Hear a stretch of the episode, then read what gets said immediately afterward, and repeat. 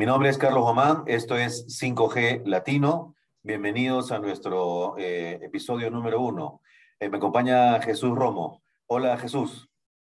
¿Qué tal Carlos? ¿Cómo estás? Me presento también Jesús Romo, director de Economía. Y vamos a tener hoy, eh, en este nuestro primer episodio, un invitado de lujo.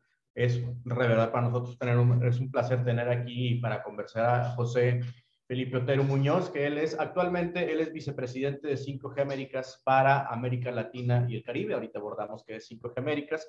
Y bueno, pues yo quiero hacer primero una presentación de, de, nuestro invitado porque viendo su currículum, para la gente que no, no lo conoce José, que sería raro, en esta industria tiene ya más de tres décadas de, de experiencia. Pues bueno, José este, tiene eh, estudios, tiene un rango de estudios bastante interesante, desde Boston University, egresado en estudios latinoamericanos, eh, si no me equivoco, José, y bueno, recientemente eh, también tiene estudios en la Universidad de, de Edinburgh para leyes y, bueno, ley en tecnología de la información, y recientemente estás también, bueno, hiciste un posgrado en innovación social en Cambridge, ¿no? Y bueno, pues José para quienes les hemos seguido la pista, pues ha aparecido en foros tan importantes como el Senado mexicano, hasta la Casa Blanca, para este, tratar algunos temas eh, de coyuntura en la industria de las telecomunicaciones. Él está en 5G Américas, actualmente como vicepresidente para América Latina y el Caribe, y 5G Américas es una organización de la industria eh, de, telecomunicaciones inalámbricas que agrupa a operadores, a fabricantes, y pues están enfocados en impulsar el despliegue, desarrollo y adopción de tecnologías de este tipo, el LTE 5G ahora más recientemente en el continente americano. ¿Qué tal, José? ¿Cómo te encuentras hoy? Sí, eh, muy buenos días a ambos. Un saludo a la audiencia y siempre es un placer y un honor eh, compartir con ustedes, sobre todo en una iniciativa tan importante como esta, dar más voces, dar, más ah, discusión crítica y positiva para el desarrollo de las telecomunicaciones en nuestra región. Algo que, que se me faltó presentar en la, en, la introducción tuya, José. José, tú eres, aunque tú eres originario de Puerto Rico, tú eres como un ciudadano de América Latina, porque aparte de que has vivido en México, Colombia, Uruguay, Argentina, creo que también viviste, tienes, ah, cuando tú compartiste un audio, perdón, un audio, un video para tu alma mater, Tú mencionabas algo muy interesante de América Latina, que es no se puede entender América Latina si no entendemos su geografía. Y eso me parece que es una, un, dicho muy, muy, que te define muy bien, porque si hay alguien en esta industria que tiene una visión panorámica, ¿verdad? No nada más a lo largo de los países, sino de su historia, de el estado de la industria, pero incluso de su literatura, pues tú tienes un perfil muy, muy, muy muy dedicado a eso. Se me olvidó mencionar que también tienes un blog muy interesante, el blog de José Felipe Otero, donde puedes checar también incluso temas de, de, TIC y desarrollo. Cuéntanos, José, de estudios latinoamericanos y tu gusto por la literatura, ¿cómo llegaste a las telecomunicaciones? Es, algo, es una historia bastante sencilla. Yo me graduó como toda persona de grado que hace su primera carrera en la universidad, pensando que voy a conquistar el mundo, voy a arreglar todos los problemas eh, de la sociedad estar haciendo, teniendo un gran impacto a corto plazo. Luego pasa un mes y empiezan a llegar todos los recibos que hay que pagar y empiezo a solicitar a todas partes y me contrata inicialmente una consultora muy pequeña que se llamaba en ese momento Information Gatekeepers, eh, enfocada en todo lo que viene siendo sistemas de fibra óptica y eh, cables submarinos. Estamos hablando ya la primera mitad de, la década de los 90, antes de que tuviésemos entidades regulatorias en México, antes de todos estos procesos de privatización y coincidiendo con el lanzamiento y inicial de los servicios celulares en Colombia.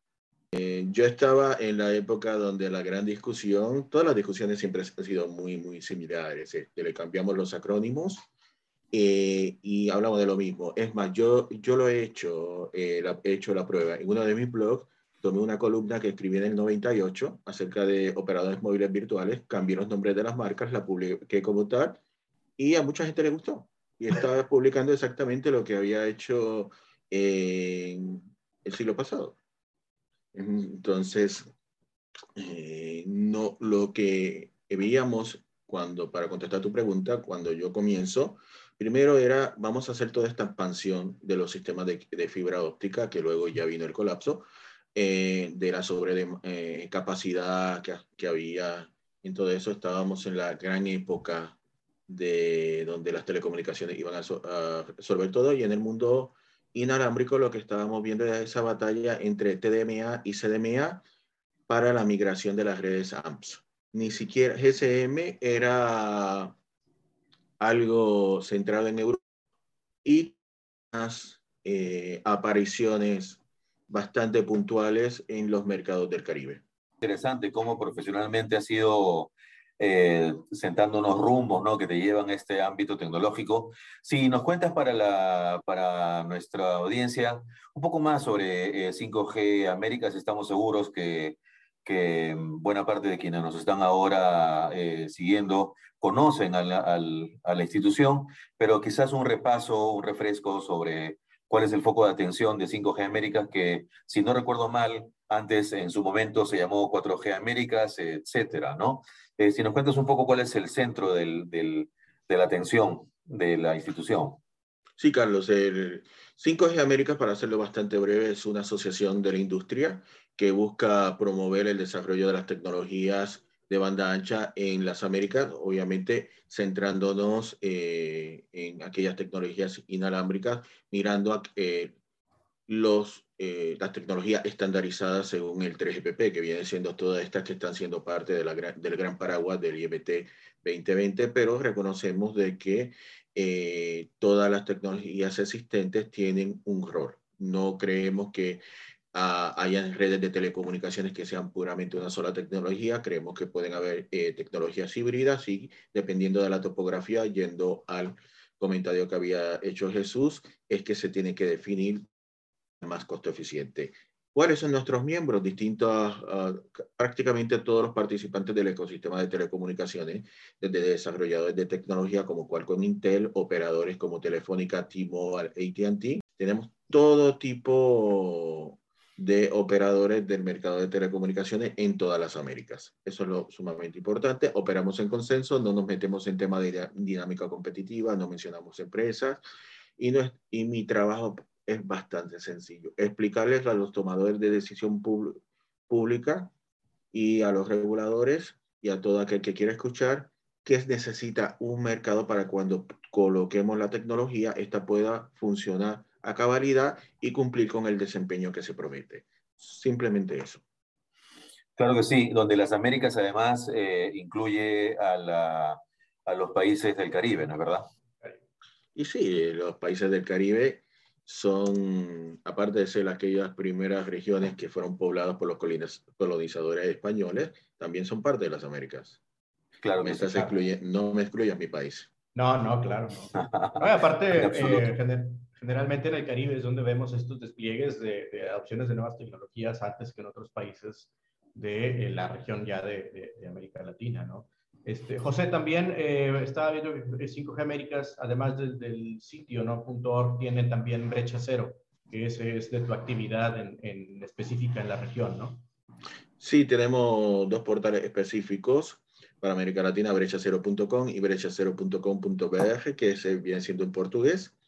Toda la información que proveemos es gratuita, hay estudios, infografías, eh, información estadística y, y lo que nosotros hemos hecho es desarrollarlo como, como portales, repositorios de información donde se demuestra cómo se está utilizando en estos momentos en América Latina la tecnología para impulsar el desarrollo social y el desarrollo económico, porque siempre escuchamos cuando vamos a los distintos eventos de la industria de telecomunicaciones que eh, si incrementamos 10 puntos porcentuales eh, la adopción de X tecnología, vamos a tener un crecimiento en el Producto Interno Bruto que oscila entre el 0,6% al 3,6 eh, o 7%.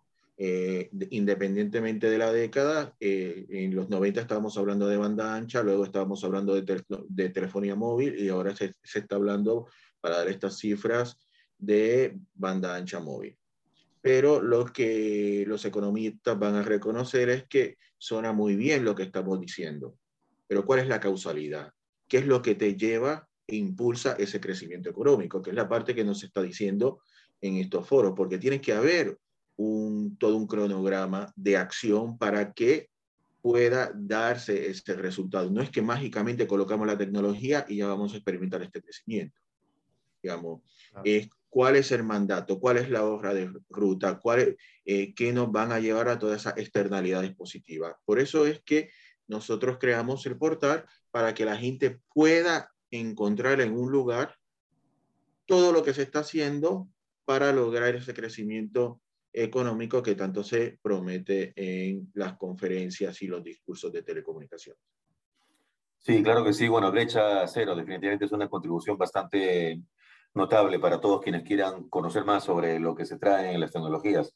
Justamente sobre 5G eh, vamos a en un momento abordarlo con más detalle, dado que en el mundo ya está avanzando, ya está registrando avances importantes, pero sabemos que eh, América Latina muchas veces tiene algún nivel de, pasos atrás. De manera que antes de entrar en el detalle del 5G, nos gustaría eh, conocer tu, parecer sobre cómo nos encontramos eh, a nivel de 4G. ¿Existe un margen de crecimiento aún en la región? ¿Cómo se vinculan además los, las tecnologías precedentes como 3G, 2G? ¿Cómo nos encontramos ahora en, el, respecto a algún potencial margen de crecimiento todavía del, del 4G y cuáles son los factores que están eventualmente frenando o que al contrario impulsarían este, este crecimiento que está pendiente aún. Sí, Carlos, antes de entrar en, en, en, en, la discusión acerca de la importancia del 4G o del 5G, es sumamente importante sentar la base de que toda generación móvil tiene un periodo de vida promedio de 20 años desde su despliegue. Mm. Esto significa que en el año 1 o en el año 0, como queramos decir, es que está apenas de forma incipiente llegando y en América Latina lo tenemos con coberturas que pueden ir desde unas pocas cuadras para decir, eh, toda la parte marketingera, toda la parte de publicidad, eso y el innovador tecnológico, hasta uh, despliegues bastante focalizados atendiendo cierta demanda empresarial o de clientes de alto consumo. En el año 10 es que tenemos ese periodo de explosión, de expansión, de cobertura, pero más allá de la cobertura, de la adopción de la tecnología. Y en el año ya 20 es que tenemos el desfase. En otras palabras, eh, casi todos los operadores de América Latina, excepto aquellos que son mucho más recientes, están manejando como mínimo tres tecnologías distintas móviles. Esto implica unos altos costos. Cuando estamos hablando de 5G, estamos hablando prácticamente que estamos en ese año cero. Es bastante incipiente.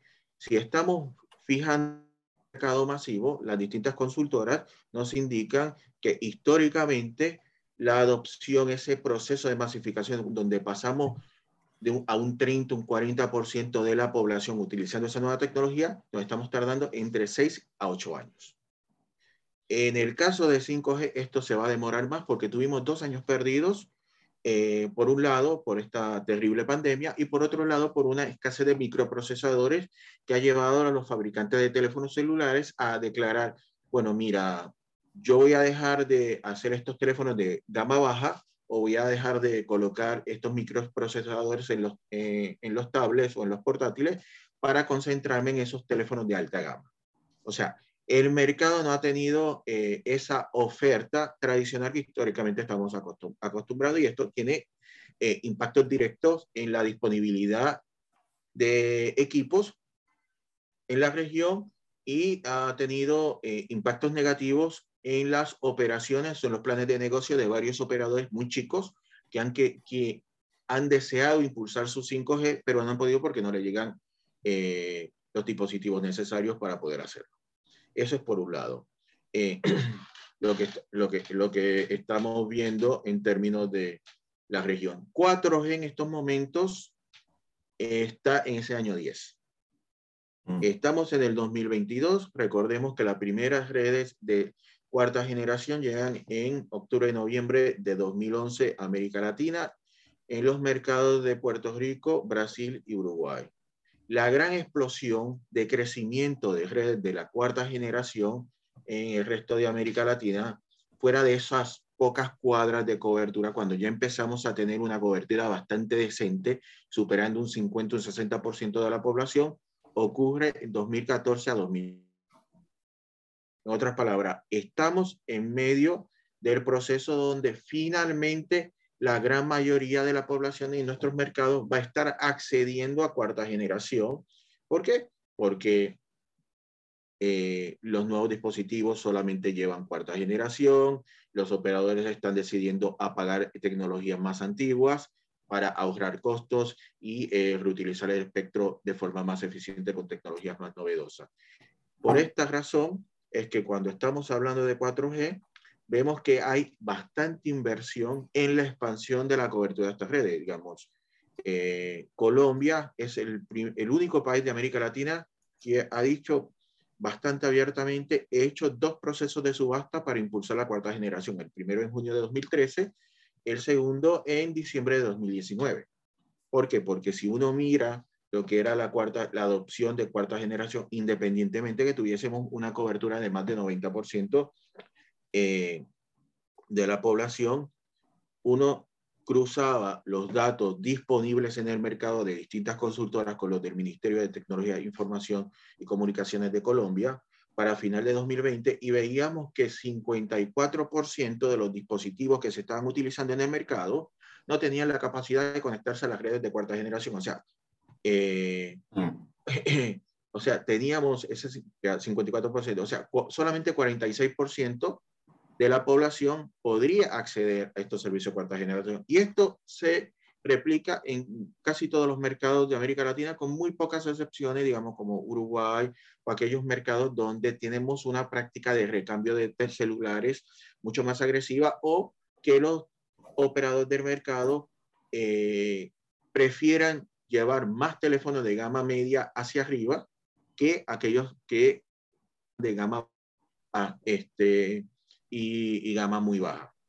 También es sumamente importante indicar que el mercado colombiano en lo que es la oferta de dispositivos celulares es una anomalía a nivel latinoamericano porque es un mercado donde no existen los contratos celulares. Entonces, le quitas el incentivo a los operadores de dar subsidios y hacer un gran recambio. O sea, cuando vemos ese proceso de recambio de celular, las personas usualmente cambian al celular más barato la gran mayoría.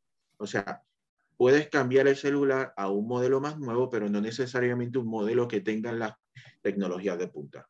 Por eso es que es sumamente importante seguir invirtiendo en la cuarta generación y por otra parte, estás sembrando con esa inversión en cuarta generación, cuando le hagas una inversión de un poco de CAPEX, un poco de software, la puedes convertir en una red de esas que dicen non-standalone de quinta generación. O sea, no es una inversión que se va a perder en 10 años, sino es una inversión que te va a dar cabida para estar ofreciendo servicios por más de 20, por 20 años más y poder de esa forma amortizar esa inversión tan importante que se tiene que hacer para dar la cobertura y que con 5G va a requerir de 5 a 15 veces más lo que teníamos para eh, montar una red de cuarta generación.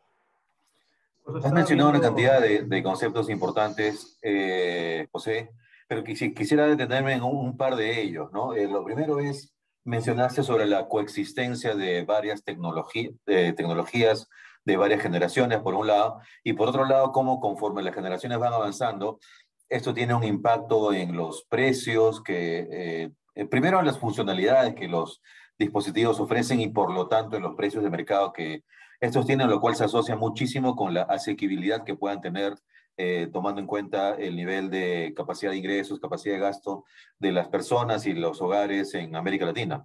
Sobre lo primero, sobre la coexistencia de tecnologías. Eh, mencionabas que habitualmente podemos entender que coexisten tres de ellas. Eh, entendemos que eso, si, si entendemos bien que te refieres a eh, que 4G viene todavía con una cantidad de presencia de 3G y 2G, eh, y ahora con el advenimiento de 5G, eh, esto puede significar una intención de establecer un, lo que se denomina un apagón de tecnologías. Esto lo ves así, esto es viable, de 2G debiera desaparecer antes que 3G o no es necesariamente así. ¿Cómo encuentras ese escenario sobre sobre esta posibilidad de que 5G bien, es facilitado por, la, por una preparación previa en el mercado a través del apagón de tecnologías precedentes? Mira, si estamos hablando del apagón de tecnología, esto es una decisión que no se hace a nivel país, sino se hace a nivel operador.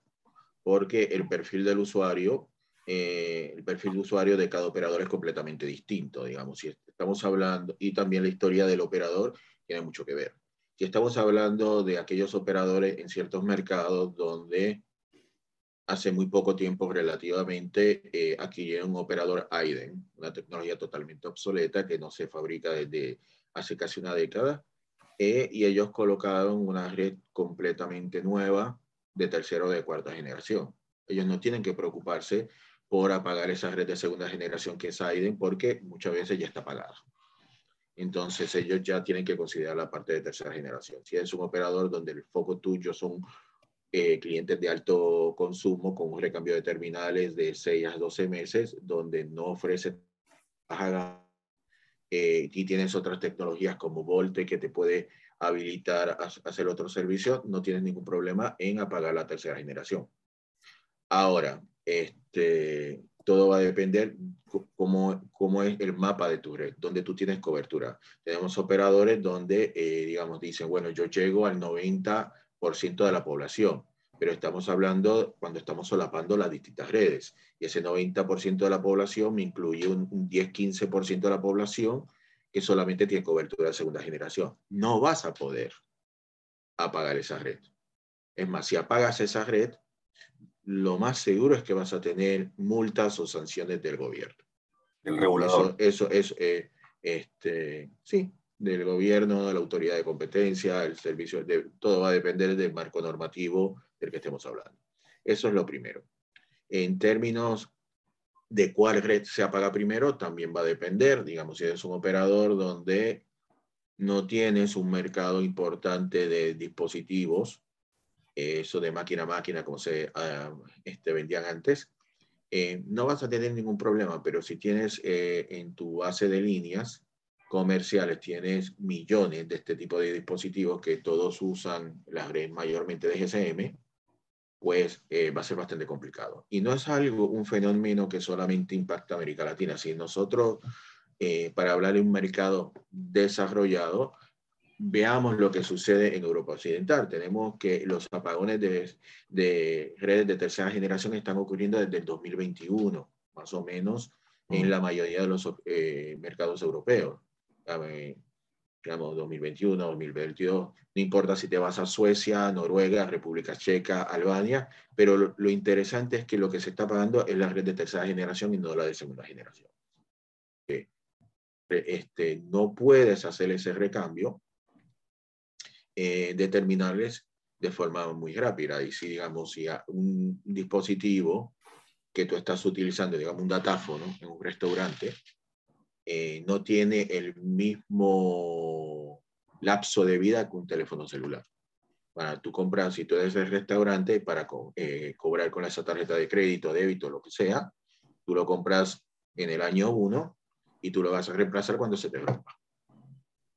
Claro, y, cuando lo, y lo compras con un do, y, y, cuando lo estás comprando te puede estar costando 2, 3 dólares pero el reemplazo de cuarta generación, de quinta generación, te puede estar costando 20, 30, 40 dólares. Hmm. Eh, ahora, el operador tiene la capacidad de asumir ese costo y darte un, nuevo dispositivo.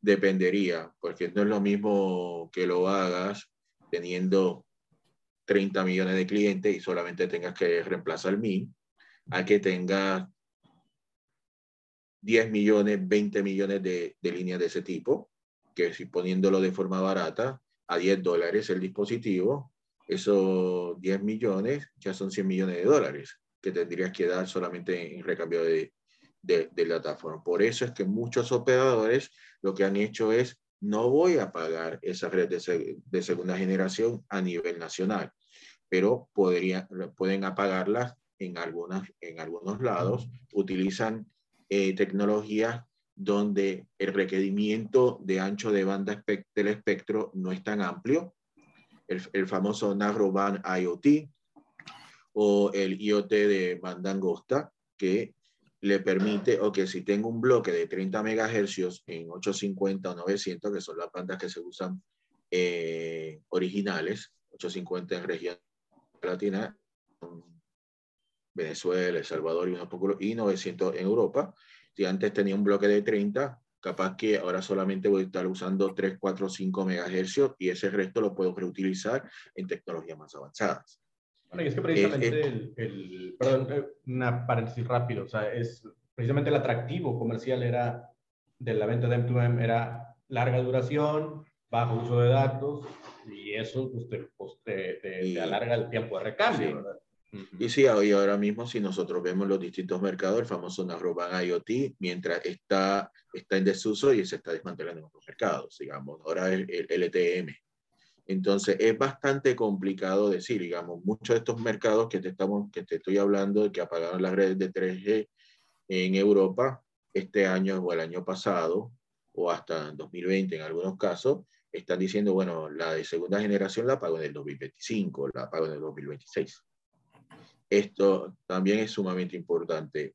Hubo apagones de, eh, de, estas, de redes en América Latina, ya en, en México, por, por, ejemplo. Tienes un operador donde entra relativamente no, eh, reciente, hace prácticamente una red totalmente nueva, un perfil de usuario de alto rango, donde no tiene el problema de apagar las redes antiguas porque no le impacta mientras tienes un operador mucho más grande donde todavía tienes más de la mitad de sus clientes dependiendo de los servicios de telefonía, porque ese es, eh, ese es otro aspecto.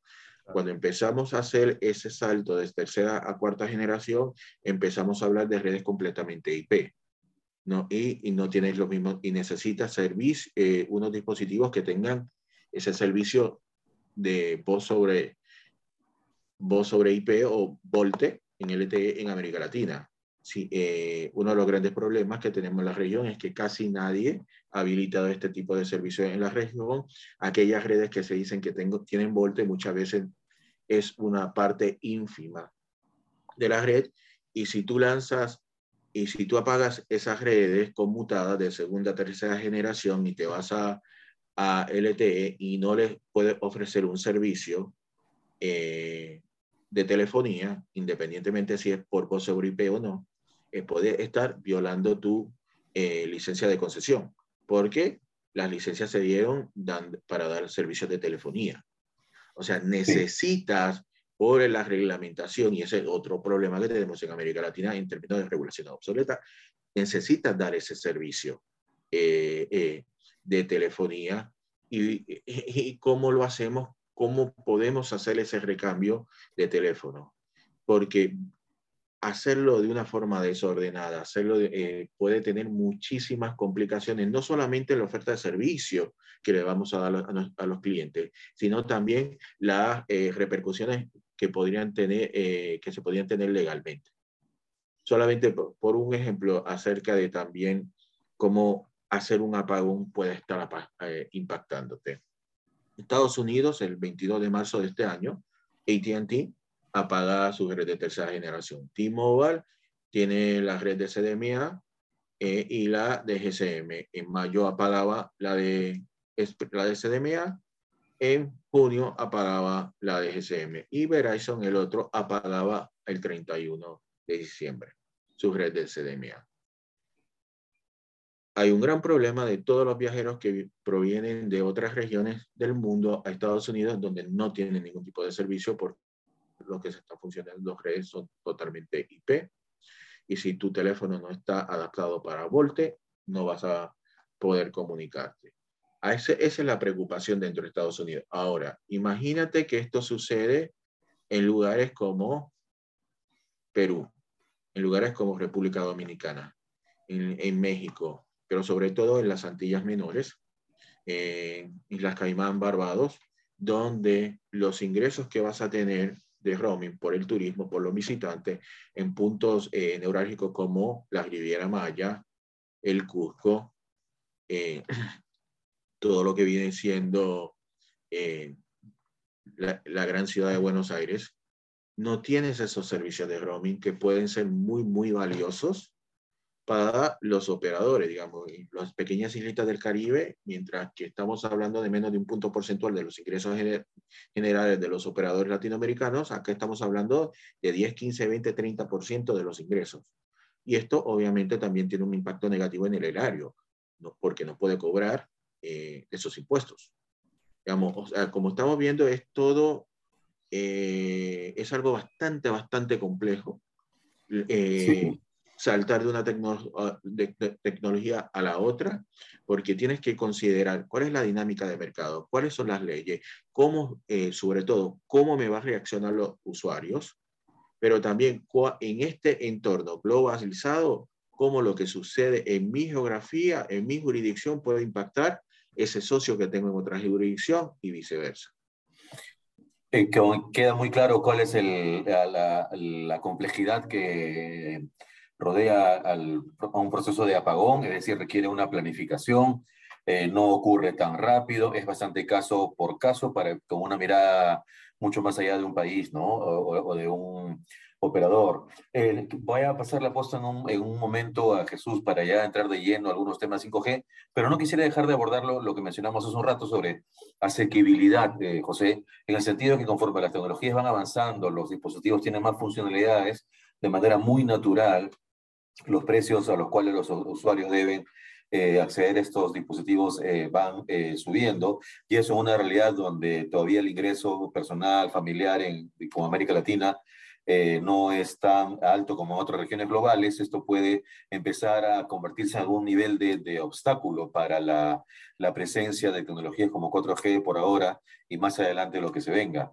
¿Existe por ahí alguna iniciativa de intervención de política pública para a través de, alguna, de algún subsidio, eh, facilitar el acceso de dispositivos en ciertos segmentos de la población focalizados. Eso, o, también ciertos incentivos mucho más generalizados a nivel tributario, a nivel arancelario. Eh, ¿Cuál es la mirada que tienes al respecto? ¿Funciona? O sea, ¿existen diversidad de casos que vale la pena eh, evaluar para ver si eso funciona o no va por ahí una tendencia que vale la pena considerar? Sí, mira, Carlos, por eso te decía que se, toma, se demora seis a ocho años esa explosión de adopción masiva, porque depende mayormente primero de la variedad de los dispositivos y también de, de, de la reducción en su precio. No solamente de los dispositivos nuevos, sino esos que ya de segunda mano o de tercera mano, o los, o, los famosos reconstruidos, los refurbished, que son de bajo costo, y eso es lo que permite la adopción masiva de, los, eh, de la nueva tecnología.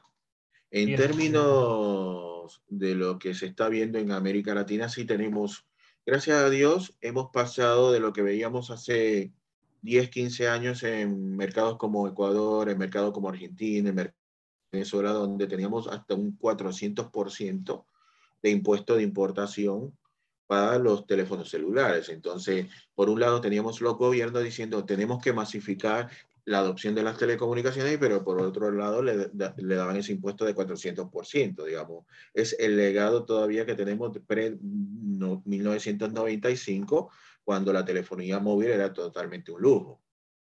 Hasta 95, el punto de quiebre es la invención por un operador portugués del modelo prepago que nos cambió el panorama. Eh, sin embargo, aún así, hace 10, 15 años, mientras teníamos algunas administraciones poniendo trabas a la importación de teléfonos o haciendo eh, esquemas de sustitución de importaciones totalmente deficientes, nunca funcionó en los 40 o los 50, no ha funcionado ahora.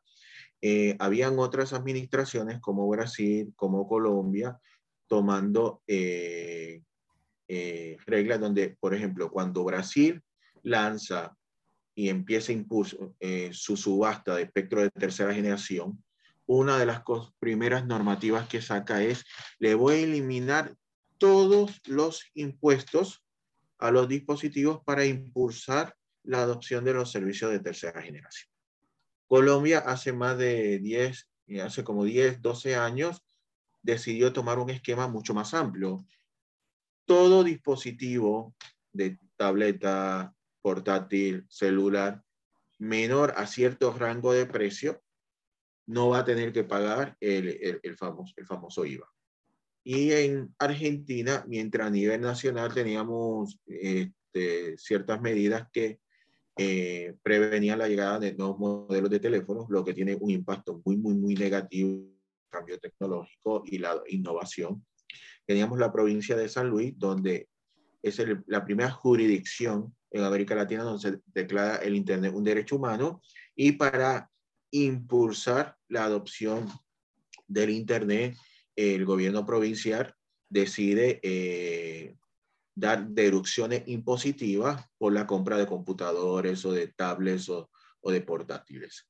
Entonces, sí hay esquemas que se han visto en la región. Muchos de estos esquemas ya se han convertido en mejor práctica y están siendo adoptados eh, por casi todos los países de la región. Sin embargo, falta aún más por hacer, porque el problema no es tanto eh, llegar a tener un computador o llegar a tener un celular.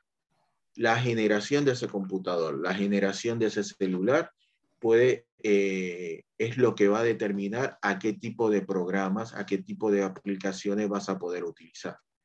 Porque todo el mundo que conoce el mundo del software sabe que tenemos esas actualizaciones constantes de software que eh, usualmente llegan eh, cumpliendo la ley de Murphy. En el peor momento se te paraliza la computadora y se estoy actualizando. Lo que la gente usualmente no, no, no conoce o no, o, no está enterada es que cada estas actualizaciones te hacen que ese software sea mucho más pesado. Y llega a ciertos, y hay teléfonos que no tienen la capacidad de memoria para poder eh, utilizar esas nuevas aplicaciones, porque no es solamente el espacio, sino los requisitos de velocidad y de procesamiento de esos datos que vas a tener. Entonces, que estés conectado no significa que tengas acceso a los mismos servicios. Por eso es que cuando estamos hablando de la accesibilidad, muy acompañada de, los, de las brechas digitales en plural que tenemos en la región. No es solamente conectar, decir que tenemos 80, 90% de usuarios de Internet. Y eso es otro tema eh, muy, muy importante en términos de, esas la complejidad y la heterogeneidad de todas esas definiciones, sino es asegurarnos de que la gente pueda acceder al mismo tipo de eh, aplicaciones y soluciones en un mismo momento. Eso es un gran desafío que tenemos en la región y va a ser, eh, y desgraciadamente veo que se va a exacerbar en las próximas décadas. Si pasamos a 5G, entonces ya, bueno, ya lo hemos ido abordando, pero eh, ¿cómo andamos en, los, en la cantidad de países de la región, en los diversos eh, estadios de, de desarrollo? De despliegue 5G desde la preparación regulatoria, en algunos casos ya con las licitaciones concluidas, en otros casos ya en servicio. Si nos cuenta sobre eso, por favor. Sí, primero eh, es sumamente importante. No necesitas hacer una, un, proceso de asignación de espectro para 5G para poder lanzar la tecnología. Eso es lo más importante, que no confundamos. Hay casos donde hay espectro excedente o tienes otras tecnologías que te pueden permitir de forma temporal lanzar 5G en lo que te llegan los, este, eh, los, los, procesos de aceptación de espectro.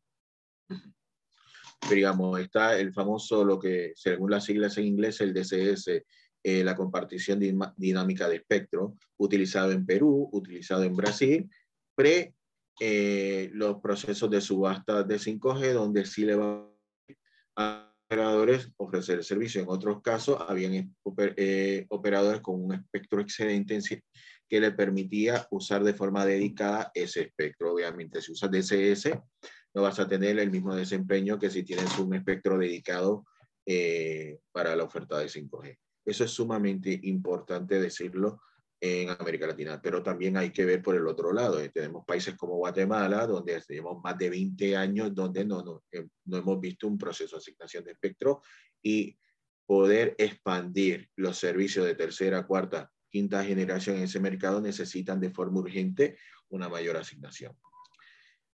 Si vemos en América Latina, la, el primer anuncio que viene siendo el tercero a nivel global lo vemos en Uruguay Luego vemos anuncios en Brasil, anuncios en Puerto Rico, anuncios en las vírgenes, los mismos sospechosos de siempre. Eh, Chile nuevamente se acomoda en ese grupo. En cuarta generación llegó de forma tardía por primera vez en el lanzamiento de una nueva generación móvil. Pero, y también hemos tenido anuncios de Argentina, Perú, Colombia, Surinam, Tobago, México.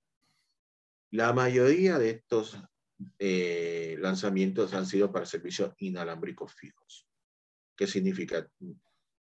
Está puntualmente ofreciendo el servicio a una localidad específica, no necesita grandes montos de inversión para hacer grandes expansiones, porque si estás ofreciendo una casa, una antena siempre va a estar dándole servicio a las mismas casas y vas a tener más o menos la misma demanda porque sabes cuántas son las personas que se están conectando. Una red móvil, aparte de cubrir las casas, tienes que cubrir las avenidas, las calles, los lugares de trabajo, etcétera, y se vuelve muchísimo más costoso. Por otra parte, son despliegues basados geográficamente. Entonces, cuando estamos hablando de los 10, 15 países de América Latina con esas 25 redes de 5G comerciales que tenemos en la región, eh, si lo que queremos es centrarnos en el servicio móvil con un crecimiento bastante constante y una expansión bastante agresiva o por lo menos normal de las redes para la, la adopción del servicio móvil eh, de 5G fuera de Islas Vírgenes y Puerto Rico. Lo estamos observando en Brasil, un mercado donde ya para el finales del primer trimestre de 2022 había llegado casi a 1,9 millones de usuarios de 5G. Luego lo estamos viviendo en Chile y se está observando también en México. El resto de la región, sí tengo 5G, pero es bastante acotado. Estamos esperando que haya subasta. Tenemos una situación macroeconómica que no ayuda en muchos mercados. Eh, la instalación, eh, la inflación está impactando. Y eh, una pregunta también que es sumamente importante responder es, ¿5G para qué? A corto plazo.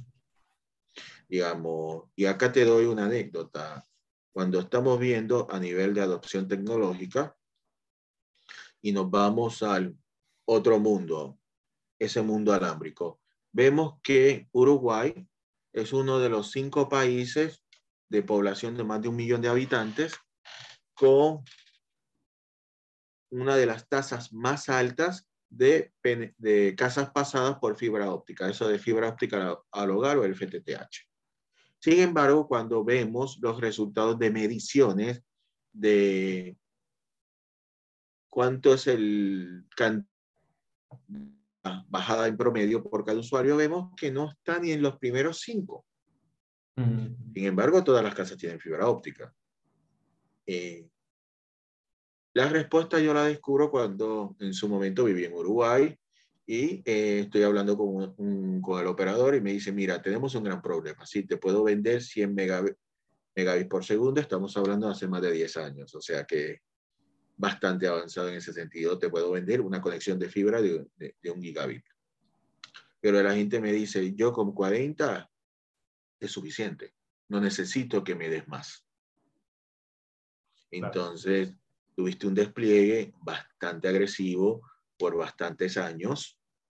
Eh, en el país tienes toda esa cantidad de hogares conectados, pero no hiciste el error de siempre que nos llevó a esa burbuja.com allá en el 2001. Construyelo y ellos vendrán. Aquí lo construiste, está ahí, pero ha sido paulatino el incremento en uso promedio por usuario porque la gente decía, no lo necesito. Con 5G, eh, a nivel usuario, a nivel individuo, ¿qué le puedes ofrecer que sea diferenciador? Primera generación le diste un servicio de voz, wow, ok. Segunda generación le diste mensaje de texto, ok, me abarataste los costos de utilizar la comunicación y eh, sobre, porque la gente no se acuerda cuando el minuto de voz me costaba un dólar. O sea, eh, los 20 pesos mexicanos, los 3 soles eh, peruanos, o sea, bastante. Y un mensajito de texto, pues, teníamos esa gran explosión. Tercera generación es lo que nos llevó, quitando el, el iMode, el iMode japonés, a experimentar las primeras estaciones. Eran los jardines cerrados, donde todo lo controlaban los grandes operadores.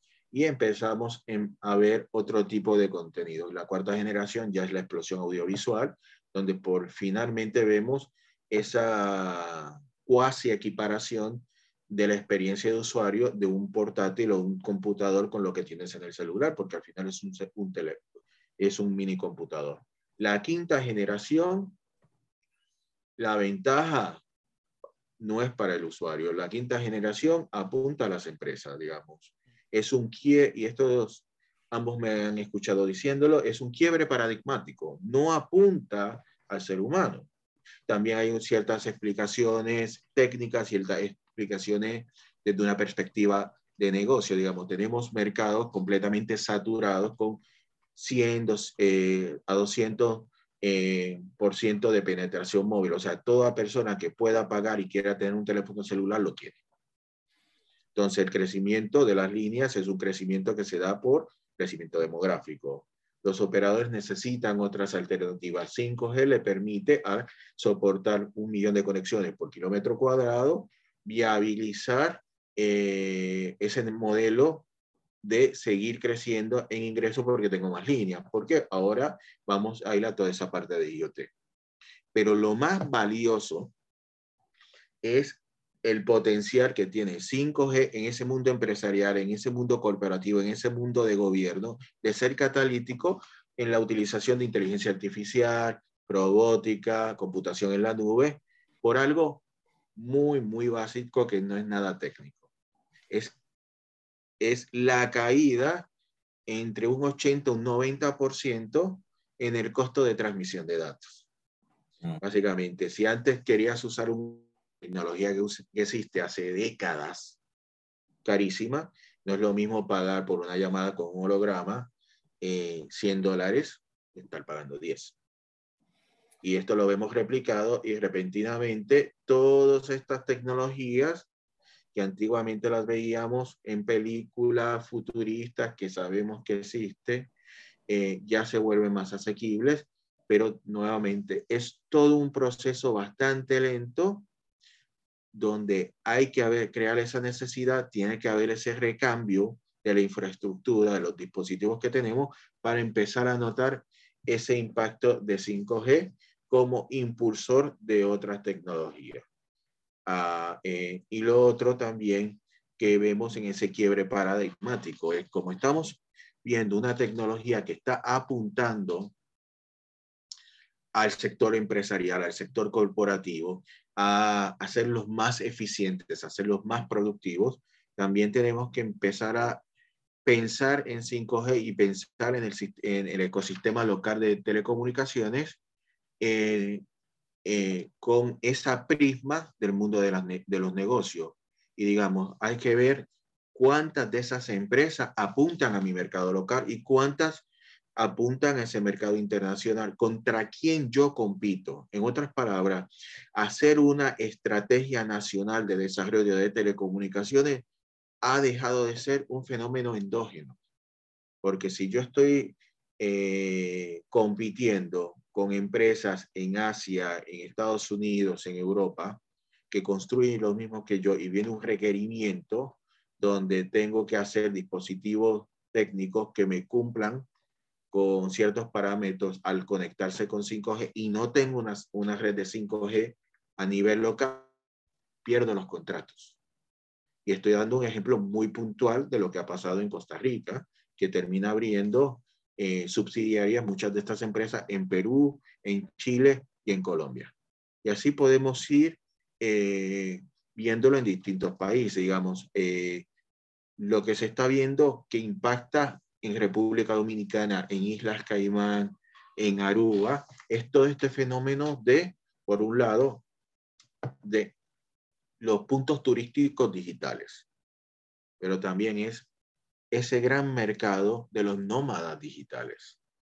Ese, eh, eh, eh, si quiero atraer esos nómadas digitales, que es gente adinerada muchas veces, clase media alta y clase alta, que tienen eh, la fortuna de poder trabajar de forma remota y no quieren hacerlo de Nueva York o no lo quieren hacer de una gran ciudad y se quieren ir al campo, si quieren estar en la playa, tienes que poder ofrecerle el nivel de conectividad que ellos requieren para que vayan a tus costas. Costa Rica en este, en, este, en este asunto está tomando iniciativa a nivel legislativo para fomentar este tipo de viajero, porque saben que, van a tener, que va a tener un impacto muy, muy positivo en las arcas del país. Y eso es lo que, eh, y ese es el impacto de 5G, pero como es un poco distinto, no es lo que la población está acostumbrada, que quieren esa, ese impacto directo, ese impacto inmediato, y no se va a dar, porque no está creada para darte un beneficio inmediato. Y aún aquellas tecnologías móviles que fueron creadas para darle un beneficio inmediato a la población, debido a, las, a los costos, se tardaban seis a ocho años para ser utilizadas por la mayoría de la población. Sé que Jesús tiene alguna pregunta ya para ir cerrando sobre 5G, pero no quería dejar de asociar lo que acabas de mencionar, eh, José, una frase que hemos escuchado por ahí, no sé si es del todo precisa, eh, pero eh, lo que dicen es que 5G es la quinta generación para las personas, pero la primera generación para las cosas, ¿no? Entonces, quizás eso te refieres porque siempre hemos también escuchado en las conferencias donde que hemos compartido contigo, que donde hemos participado, que pues ya no estamos hablando de un crecimiento de 10 o 20%, sino de 10 o 20 veces o más en el número de dispositivos eh, conectados, en el número de, de, antenas que deben estar instaladas, eh, desplegadas. Personalmente eso, este, si, si te doy el pase, Jesús. Sí, este, pues mira, eh, yo quisiera digamos, mantenernos en, en, la, pregunta que te acaba de hacer o la, observación que hace Carlos. Y de ahí, ¿verdad?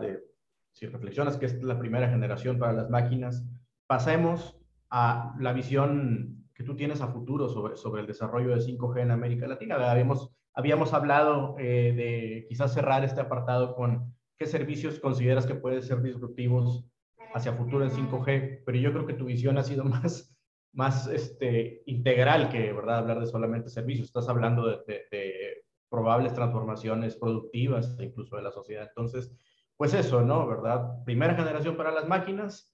¿Y qué es lo que, en tu opinión, viene para los próximos años este, en el futuro de 5G en la región?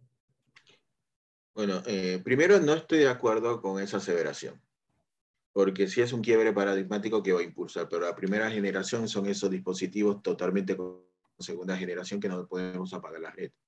Diría más que es el salto de la conectividad analógica, esos dispositivos tontos, a los dispositivos inteligentes. Esta nueva generación de Internet de las cosas, que no son esos dispositivos donde yo le mando un mensaje y me mando un mensaje, sino que esos son esos dispositivos que, como muy bien nos dice la Unión Internacional de Telecomunicación, van a estar acompañados con servicios de analítica, de machine learning y obviamente de computación en la nube, donde constantemente nos van a estar nutriendo de información para poder eh, tomar las medidas necesarias para incrementar esa productividad y esa eficiencia, digamos decir que es la primera generación es como no tenemos nada anteriormente. Y sí, sí tenemos bastantes cosas que nos sirven de eh, punto de despegue. Digamos, yo lo, sería una mejor analogía decir, vamos de ese mundo analógico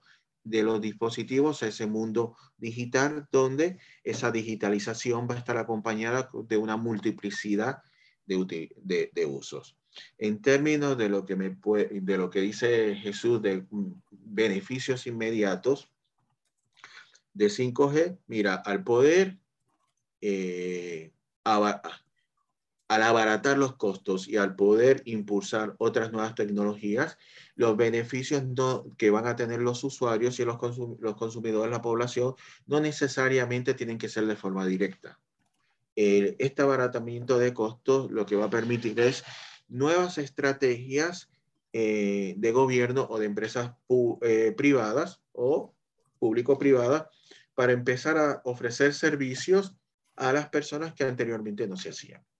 Digamos, podemos desde los inteligentes utilizar tecnologías como hologramas, eh, eh, y toda la información que podamos tener de una red de logística y en energía, en, transporte, en, seguridad, para hacer un, un, mejor diseño de nuevas construcciones en, la, en las ciudades, en los municipios y de esta forma poder eh, mejorar los servicios que se le dan a los, a los ciudadanos.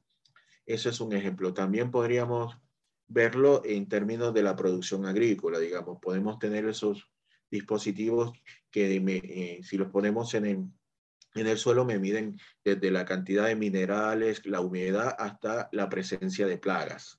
Eh, si los ponemos en animales, me, eh, me van a medir los parámetros de salud de, de, la vaca, del cordero, lo que sea, y te puede prevenir una epidemia en, en los animales y con todos este sinnúmero de ahorros podría esto repercutir en beneficios para la población.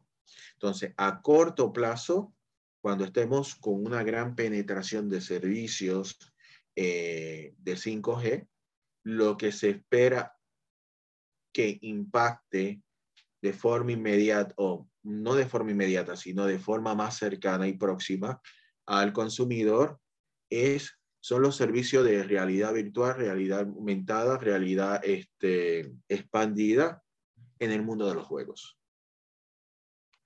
Si vemos las predicciones de otras consultoras de cuántos serán los ingresos en el de crecimiento del mundo de los juegos, vemos que van, oscilan entre 60 a 90 mil millones en los próximos años, sobre todo para la, para la porción de inteligencia artificial que es otro bastante importante. Entonces, lo que es inteligencia artificial, eh, realidad virtual en el mundo de los juegos es lo que lo va a disparar. Es el que nos va a estar dando eventualmente esas economías de escala para abaratar los costos y poder hacer las implementaciones en otras áreas.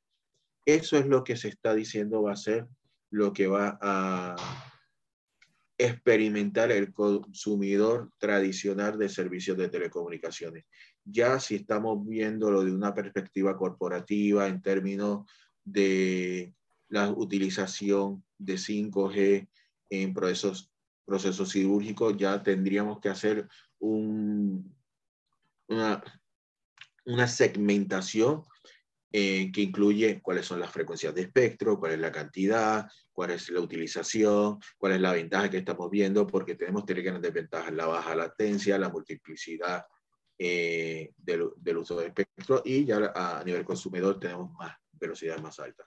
Digamos, es bastante complejo, es bastante esperanzador lo que podremos ver.